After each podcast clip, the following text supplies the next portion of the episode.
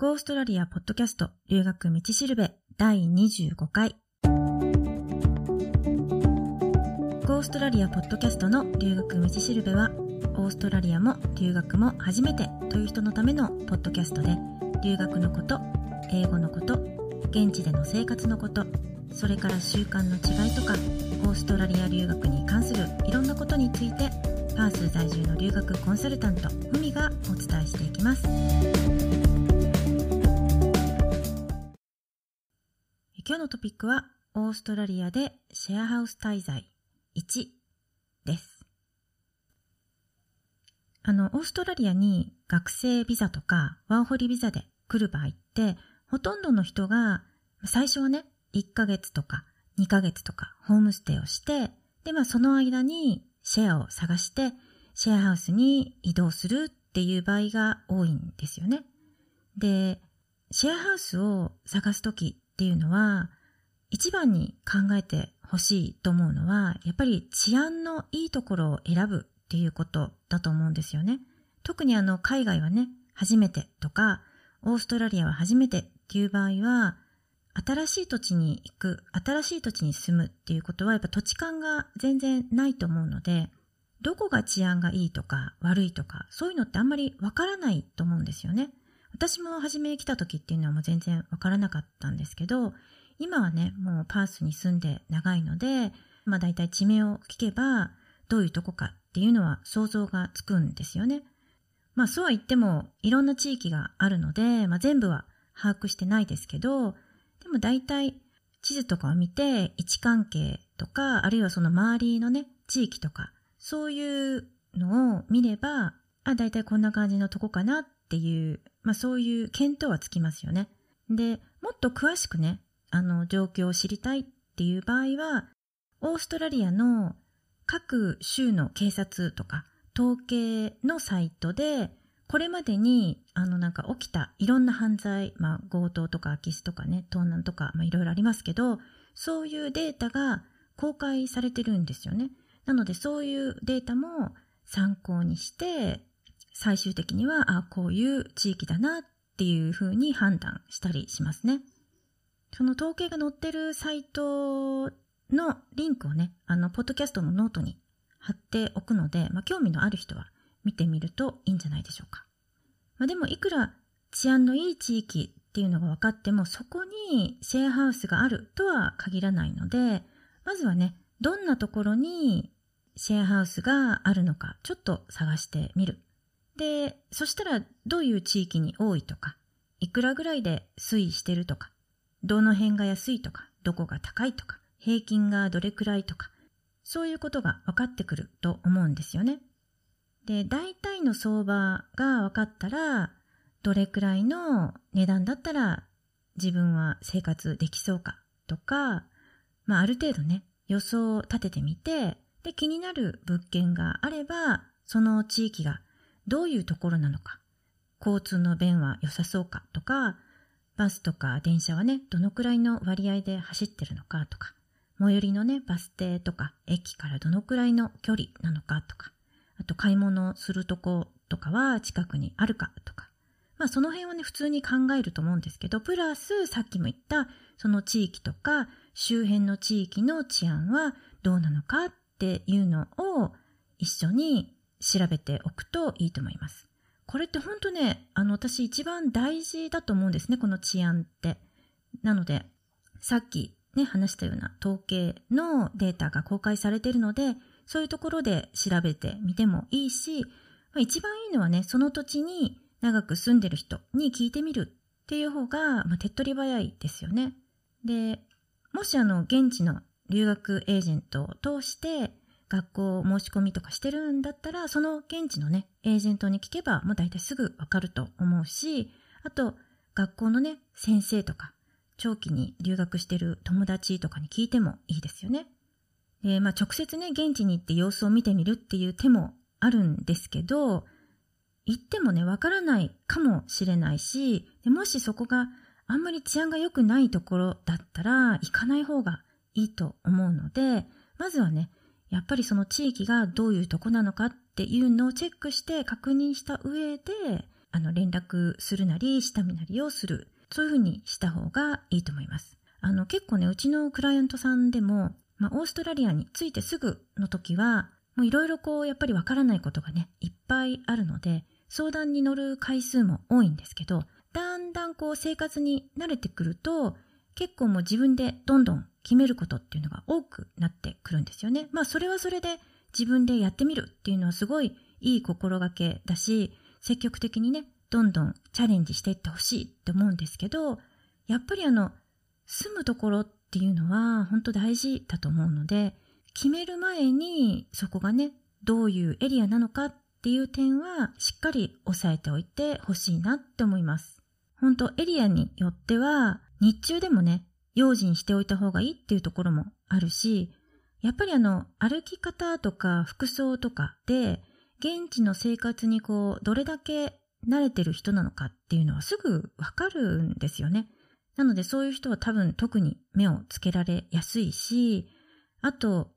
空き巣が多いとか、盗難が多いとか、ひったくりが多いとか、恐喝が多いとか、そういうところもやっぱりあるんですよね。で、最悪の場合はね、暴行とか加えられたっていうケースもあるので、自分がね、今から住もうとしてるエリアのことを知るっていうのは自分の身の安全に関わることなので、すごい大事です。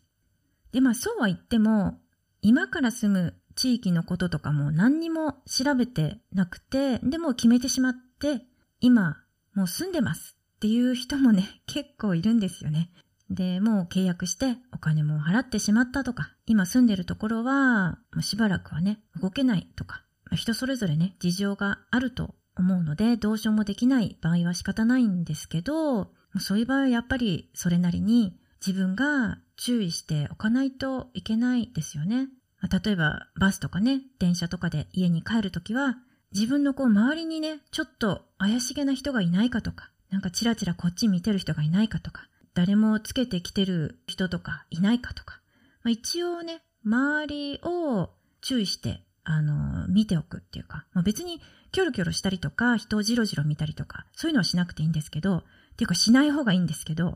なんとなく、なんかこう、さりげなくでいいんですよね。自分の周りで何が起こってるのかっていうのを把握しておいてほしいんですよね。そしたらね、なんかこう、怪しい人とかっていうのはやっぱりわかると思うんですよね。やっぱりね、あの、乗り物に乗ってて、スマホとかね、iPad とか、もう画面ばっかり見てると、周りのことって入ってこないんですよね。なので、やっぱその辺はね、あの、特に治安の良くない地域って言われてるところだったら、自分でその辺は注意しておかないといけないですよね。で、あと、夜はなるべく出歩かないとか、あと夜、もしね、遅くなる時にはタクシーで帰る。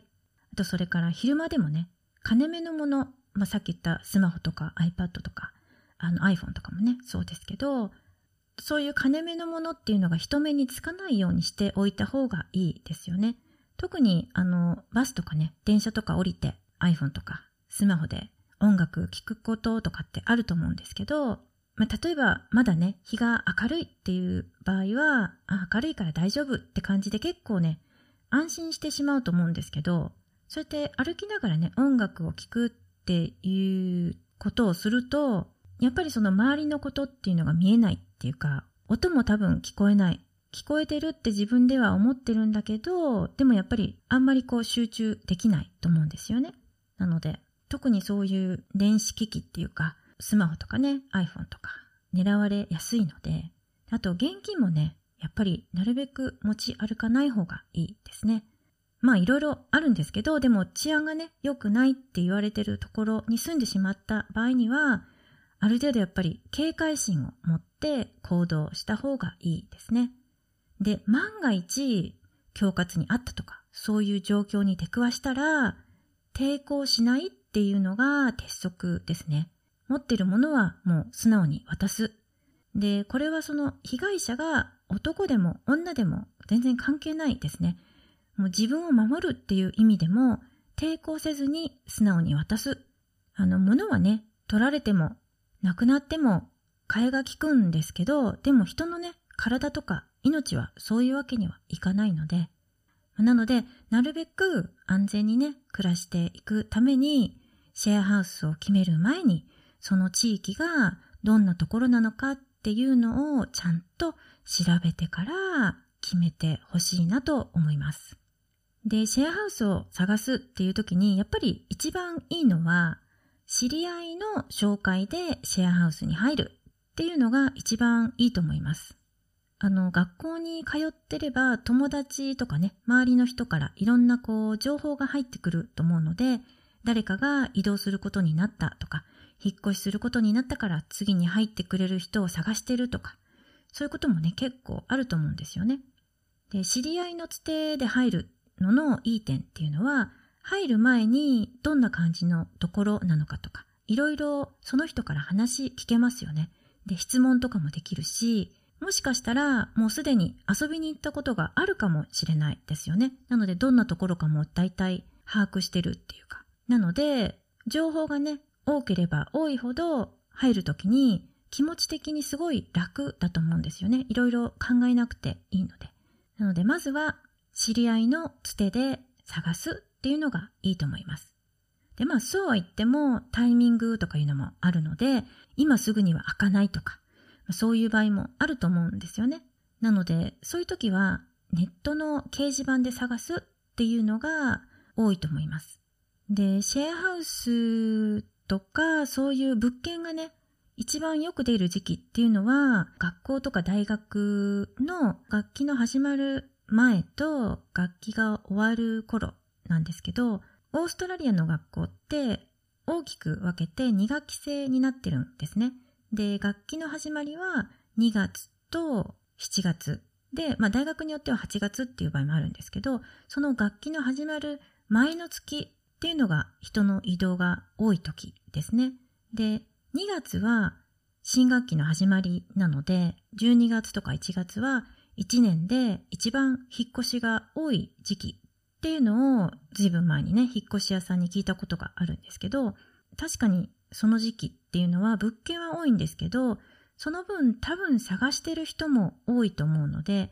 もしかすると競争率が高い場合もあるかもしれないですよね。なので、まあ物件が多い時期がいいのか、それ以外の時期がいいのかっていうのはちょっと微妙な感じですけど、まあ、要はタイミングですよね、どっちの場合でも。タイミングが良ければ入れるし、そうじゃなければちょっと待たないといけないとか、そういうふうになると思います。で、探すとしたら、自分が今から2週間後には次のところに入れるっていう時期に本格的に探すっていうのがいいと思います。1ヶ月前とかだとね、ちょっと早すぎですよね。っていうのも、オーナーが1ヶ月もその待ってくれないっていうケースが多いと思うんですね。誰かがこう出ていくので、その次入ってくる人との間をあんまり開けたくないっていう理由だからだと思うんですけど、すぐにでも入ってくれる人っていうのを入れると思うんですよね。なのでまあ2週間くらい前からっていうのが一番無難ですかね。まあ物件探しになれるっていう意味では1ヶ月前とか2ヶ月前とかそのくらいからでもネットでね、ちょっと探してみるっていうのはいいと思うんですけど、実際に入れる時期っていうのは、その自分が今から2週間後には入れますっていう、そういう時期になってからって思ってた方がいいと思います。というわけで、今日も留学道しるべのポッドキャストを聞いてくださってどうもありがとうございます。もしオーストラリアの留学に関することで何か質問があれば、オーストラリアポッドキャストのホームページから送ってください。感想とかリクエストもお待ちしてます。ホームページのアドレスは goaustralia.biz です。ではまた。